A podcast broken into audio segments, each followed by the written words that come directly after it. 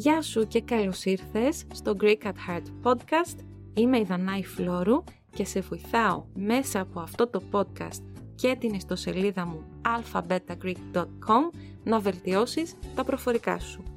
I'm Danae Floru and I'm helping you with this podcast and my work on alphabetagreek.com to improve your speaking when you want to hold conversations with your friends, your family, your loved ones, or just because you love learning and speaking Greek. You can find the transcript on alphabetagreek.com slash podcast. Let's start today's episode. Πάμε στο σημερινό επεισόδιο.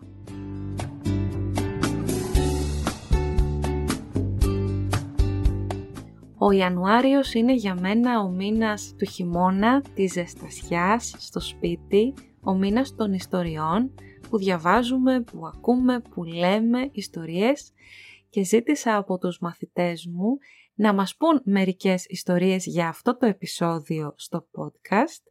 Τις ιστορίες αυτές τις έγραψαν ή τις αφηγήθηκαν στο ομαδικό πρόγραμμα προφορικών for the Group Speaking Program πριν από τις γιορτές και έτσι λοιπόν θα ακούσετε εδώ κάποιες από τις ιστορίες αυτές. Η Edit λοιπόν θα μας πει την ιστορία από τη ζωή των Καλικάτζαρων, η Τίνε θα μας μιλήσει για τους Καλικάτζαρους στη Δανία, ο Κρίς και η Μπάρμπαρα θα μας πούν από μία χριστουγεννιάτικη ιστορία από την Αγγλία, η Χάν θα μας πει μία ιστορία μυστηρίου. Η Άντζελα έγραψε την ιστορία «Η Αυγή και το χιόνι» και ο Ντίν θα μας μιλήσει λίγο για τη δική του ιστορία «Ο Σκύουρος και το Κοράκι». Και τέλος η Τερέζα θα μας πει την Αμερικάνικη ιστορία «Το δώρο των μάγων». Καλή ακρόαση, καλή χρονιά και πάμε να ακούσουμε τις ιστορίες. Γεια σας. Θα ήθελα να σας πω ένα όμορφο παραμύθι το οποίο δεν θα το βρείτε σε κανένα βιβλίο. Λέγεται από τη ζωή των καλικάντσαρων. Λοιπόν, μία φορά και έναν καιρό οι καλικάντσαροι σούσαν πάνω από τον κόσμο όλο τον χρόνο και όχι κάτω. Τριγύρισαν τα σπίτια των ανθρώπων ακόμα και το καλοκαίρι, το φθινόπωρο, τον χειμώνα και την άνοιξη δεν ήταν κακοί. Δίγωσαν τα παιδιά, νευριάζαν τους ενήλικες, όμως οι φάρσες τους δεν ήταν κακοβόλες ποτέ. Η ειδικότητα τους ήταν να κρύβουν πράγματα. Μετά παρακολουθούσαν πως νέοι και ιεροί τα έψαχναν. Οι άνθρωποι τα έβρισκαν πολλές μέρες αργότερα στο ίδιο μέρος που τα είχαν ψάξει. Στους καλικάντσαρους αυτό τους άρεσε πάρα πολύ. Τις περισσότερες φορές στις νύχτες τυπούσαν στο πάτωμα και τρόμασαν τους ανθρώπους με αυτό το θόρυβο. Αυτό ήταν μια άλλη αταξία τους. Κανένας δεν τους είχε τίποτε αλλά όταν μία φορά ένα παιδί ισχυρίστηκε ότι ένας καλικάνσαρος εμφανίστηκε κοντά από το κρεβάτι του μέσα νύχτα, οι άνθρωποι έχασαν υπομονή με αυτά τα φαντάσματα. Προσπαθούσαν να κλείνουν μία συμφωνία. Επιτέλους μετά πολλές συζητήσεις κατάφεραν. Πώς τα έκαναν; Αυτό θα μείνει ένα μυστικό. Από τότε απογειρεύονταν να εμφανιστούν οπότε ήθελαν. Μόνο από τα Χριστούγεννα μέχρι την παραμονή πρωτοχρονιάς μπορούσαν να είναι ακόμα ενεργητικοί ανεπίσημα είναι ακόμα μαζί μας όλο τον χρόνο ακόμα και αν δεν μπορούμε να το στούμε. Για τα παράδειγμα, όταν δεν μπορούμε να βρούμε το κινητό μας ή τα γαλιά μας, μόνο να βρούμε όλα αυτά α, λίγες στιγμές μετά στη μύτη μας, ξέρουμε ότι είναι ακόμα μαζί μας. Και εσείς σαν αυτοί καλά και εμείς καλύτερα.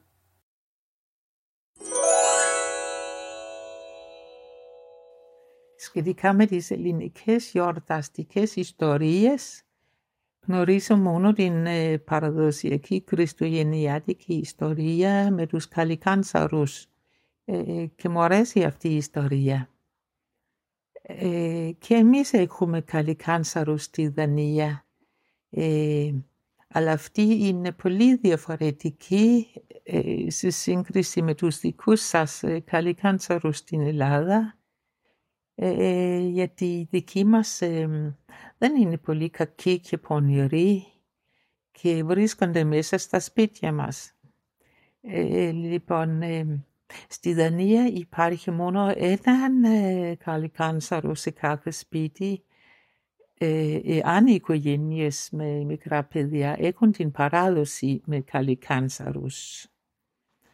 Ε, Βεβαίως κάνουν αστεία οι καλικάνσαροι μας, ε, αλλά είναι γονείς των παιδιών που οργανώνουν ε, τις αθώες φάρσες ε, των καλικάνσαρων. Ε, και το κάνουν κάθε μέρα από την 1η Δεκεμβρίου μέχρι την παραμονή των Χριστουγέννων, ε, δηλαδή ε, μία φάρσα κάθε μέρα για 24 μέρες. Και τα μικρά παιδιά ε, πιστεύουν ότι οι καλικάνσαροι κάνουν τις φάρσες. και έχω ένα παράδειγμα ε, ο γιος της ανιψιάς μου είναι τριών χρονών ε, και ο πατέρας του ε, οργανώνει τις φάρσες τα βράδια όταν κοιμάται το αγοράκι. Και ένα πρωί ο καλικάνθαρος, δηλαδή ο πατέρας του παιδιού, ως φαρσέα είχε κρεμάσει όλα τα αρκουδάκια του παιδιού στην απλόστρα το αγοράκι δεν φοβήθηκε, ε, αλλά σκέφτηκε ότι ε, ο καλικάνσαρος ήταν περίεργος.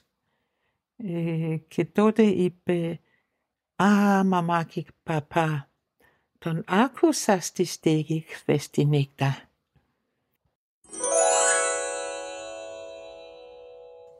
Αυτή είναι μία περίληψη μιας ιστορίας από την Αγγλία με τον τίτλο The Good Little Christmas Tree, δηλαδή το καλό μικρό χριστουγεννιάτικο δέντρο. Αυτή η ιστορία γράφτηκε από την Ursula Marie Williams και ζωγράφισε επίσης όλες τις εικόνες. Στα παλιά χρόνια ένα ζευγάρι και τα δύο παιδιά τους έμειναν σε ένα σπίτι εν μέσω του δάσους ήταν φτωχή, αλλά ευγενική. Την παραμονή των Χριστουγέννων, οι γονείς ήθελαν να έχουν ένα χριστουγεννιάτικο δέντρο στο σπίτι τους για τα παιδιά. Ο άντρας έκοψε ένα δέντρο από το δάσος και το πήρε στο σπίτι.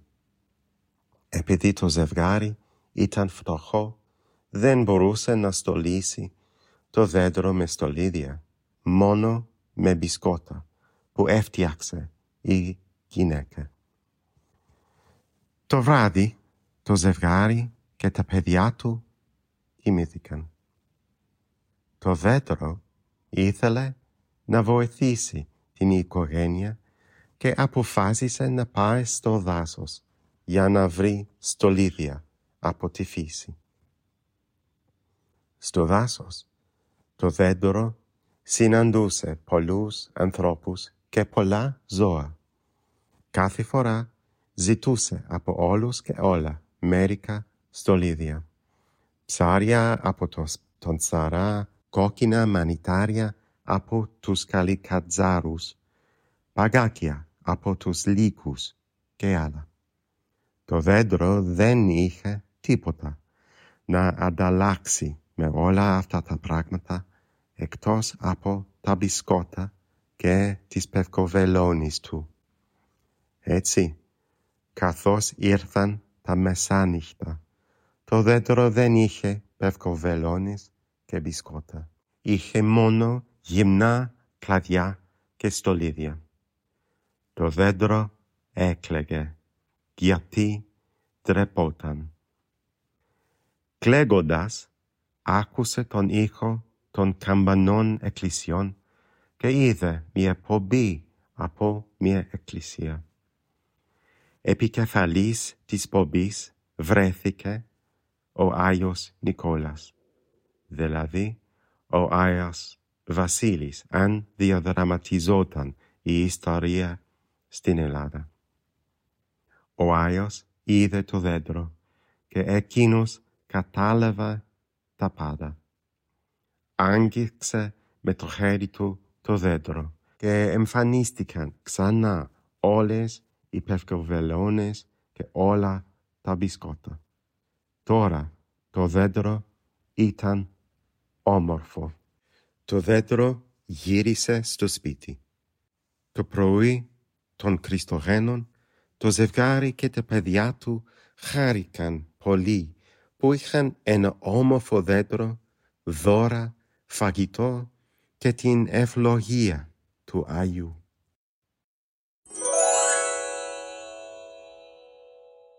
Αυτή είναι μια χειμωνιατική ιστορία από την Αγγλία. Μια φορά και έναν καιρό ήταν ένα αγόρι που το έλεγαν Ζακ Φρόστ. Προέκονταν από τον χειμώνα και το κρύο. Οι φίλοι του ήταν οι χιόνανθρωποι ήταν γεμάτος αταξίες και του αρέσουν τα αστεία. Τσιμπούσε τη μύτη και τα δάκτυλα των ποδιών των άνθρωπων. Έτσι λοιπόν ο κόσμος τον φοβόταν. Κοίτουσε στα παράθυρα των ζεστών σπιτιών και σχεδιάζει σχεδιά στο ζάμι, λακταρούσε να πάει μέσα και να παίζει, παίζει με τα παιδιά, αλλά αν το έκανε θα ελιώνε και ότι τα παιδιά θα έτρεκαν μακριά του. Οι φίλοι του είναι το φεγγάρι και ρίχνει το φως της σχεδιά στα παράθυρα και όλοι θαυμάζουν πόσο όμορφα είναι.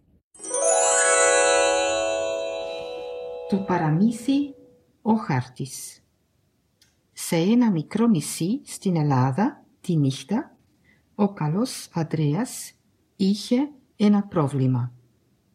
Ο κακός Δημήτρης έκλεψε τα κλειδιά του σπιτιού του Ανδρέα. Ευτυχώς η φίλη του, η Μαρία, είχε μια ιδέα.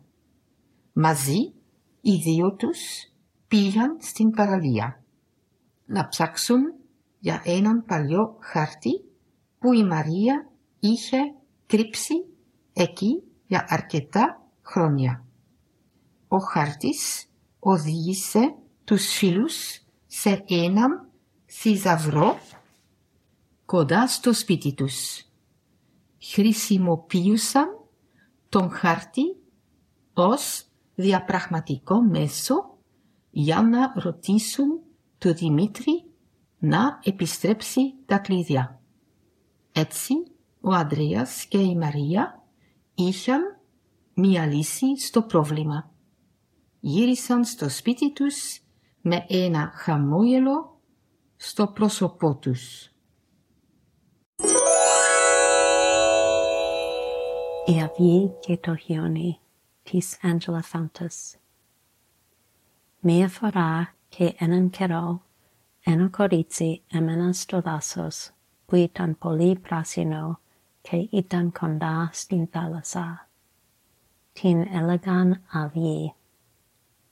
Cathe mera polinoris, i avi pigene stinthalasa, ianacani bagno, che metà, o ilios, anige tamatietu, che eleke kalina avimu και έλεγε «Καλημέρα, αυγή μου» και εσύ, ήλιε μου.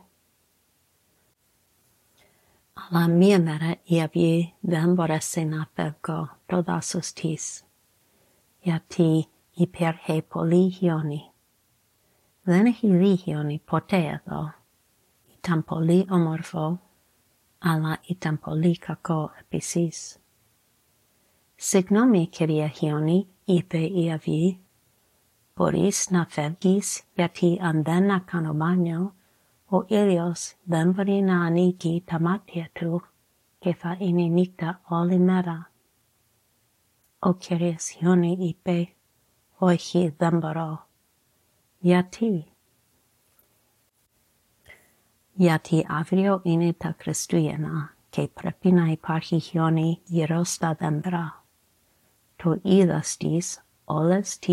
αύριο είναι τα Χριστούγεννα και πρέπει να υπάρχει χιόνι γύρω στα δέντρα. Το είδα στις όλες τις χριστουγεννιάτικες ταινίες εχθές το βράδυ. Αχ, κατάλαβα, είπε η αυγή και κάθισε να σκέφτει. Έχω μια καλή ιδέα. Στα βουνά υπάρχουν πολλά δέντρα και θα είσαι πιο όμορφο εκεί. Τώρα ο κύριος Ιόνι κάθισε να σκέφτει.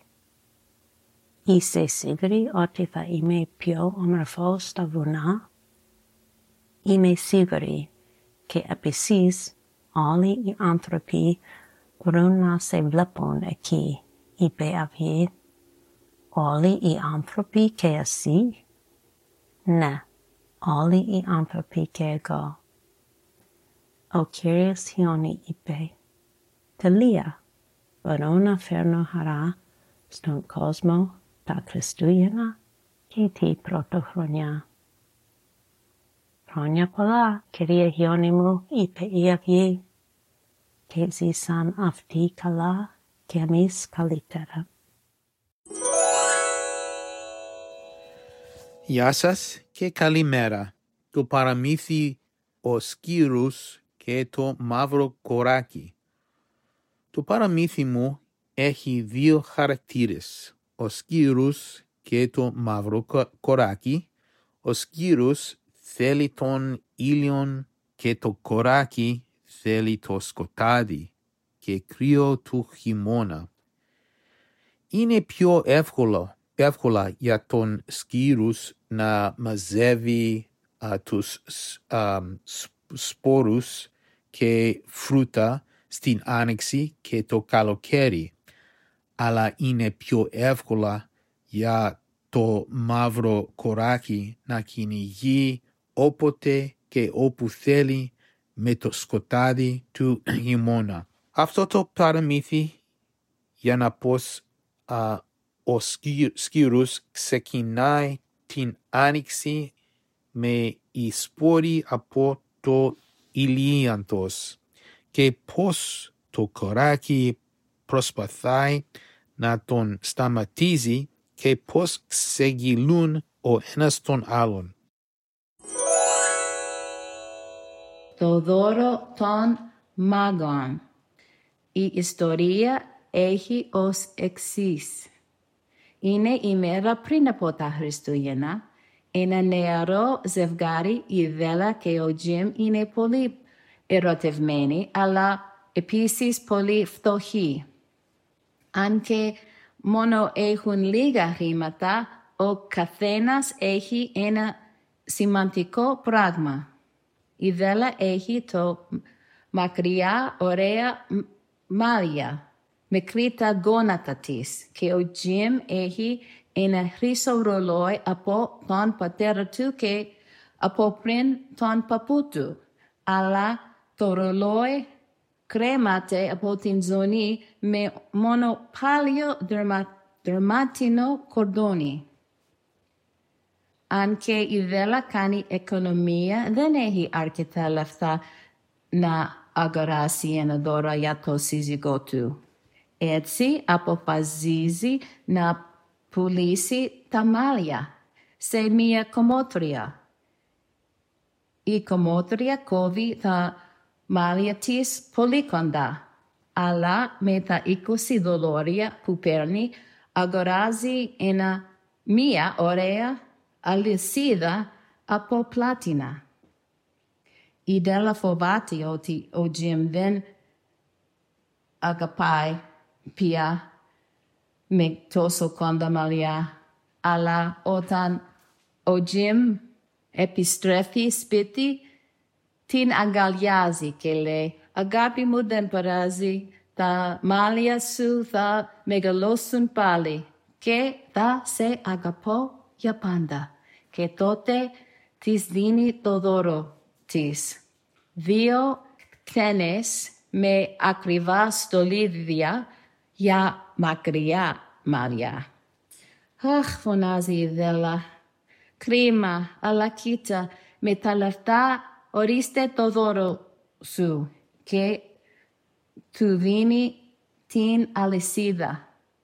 Τώρα ο Τζιμ μπορεί μόνο να γελάσει και λέει «Αγάπη μου, πούλησα το ρολόι για να αγοράσω τις ξένες σου». Λοιπόν, το δίδαγμα της ιστορίας είναι, είναι καλύτερα να έχεις αληθινή αγάπη παρά υλικά αγάπη. Σε ευχαριστώ που μαθαίνεις ελληνικά με τόση αγάπη και μεράκι. Thank you for learning Greek with so much love and passion. Before you go, please subscribe and review. It truly means a lot. And if you want to improve your speaking, come over the website on alphabetagreek.com slash Greek notes or join my speaking membership alphabetagreek.com slash chats. I hope to see you there. Ελπίζω να τα πούμε εκεί.